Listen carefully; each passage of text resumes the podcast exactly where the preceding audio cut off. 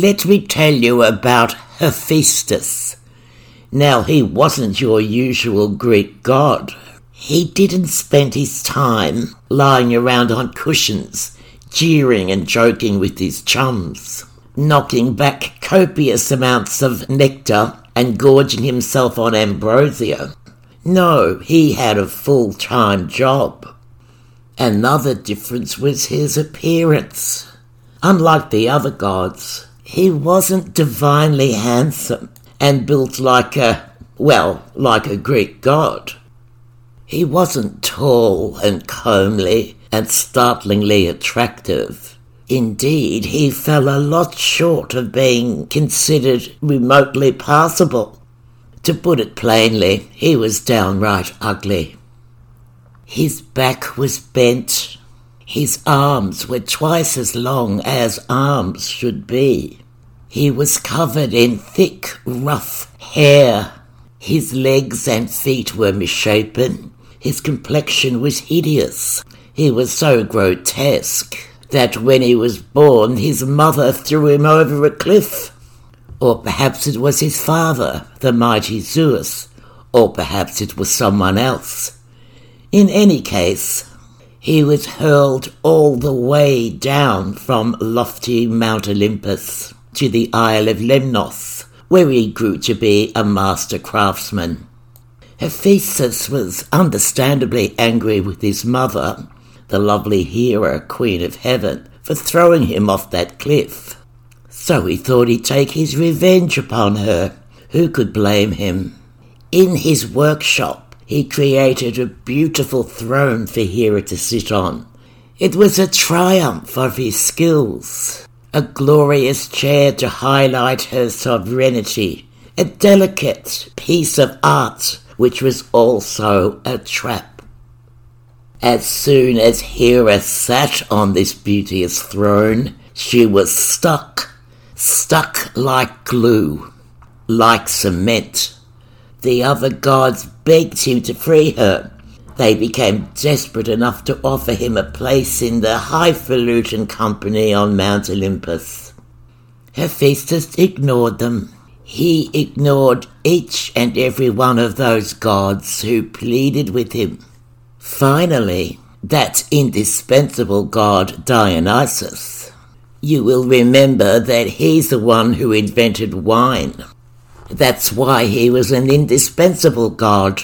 So Dionysus picked up a jug of his very best brew, dropped down to see Hephaestus, and proceeded to get him drunk. As the day wore on, Hephaestus became inebriated enough to reconsider his revenge on Hera. He would free her, he said, on one condition that the most beautiful Aphrodite should be his wife. There were cries of rage at this.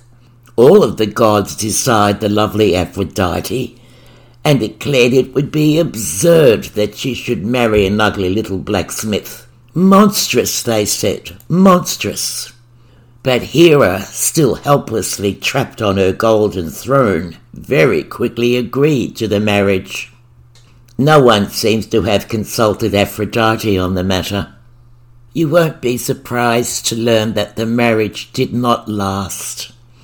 Immediately after the wedding, Aphrodite ran off with Ares, the god of war.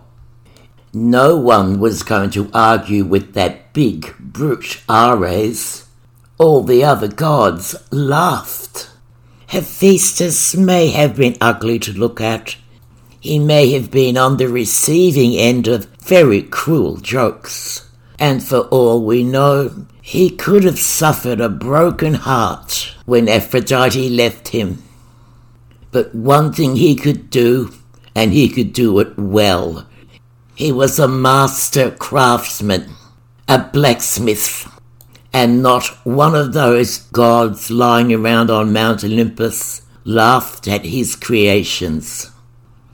Hephaestus was respected for his simply stunning creations, not just pretty artifices for ostentation but also extremely useful functions, and you will surely recognize some of them.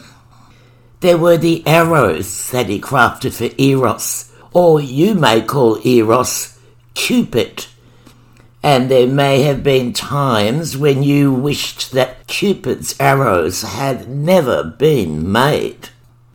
He made the winged helmet, especially for Hermes, the messenger of the gods. You can still see Hermes with his helmet when you order flowers. He made the silver armour that Achilles wore, and he also made Pandora. But that's a story for another day. So, Hephaestus is the patron of blacksmiths, of stonemasons, and volcanoes. It's easier to remember his name as Vulcan rather than Hephaestus. He is, after all, connected to volcanoes.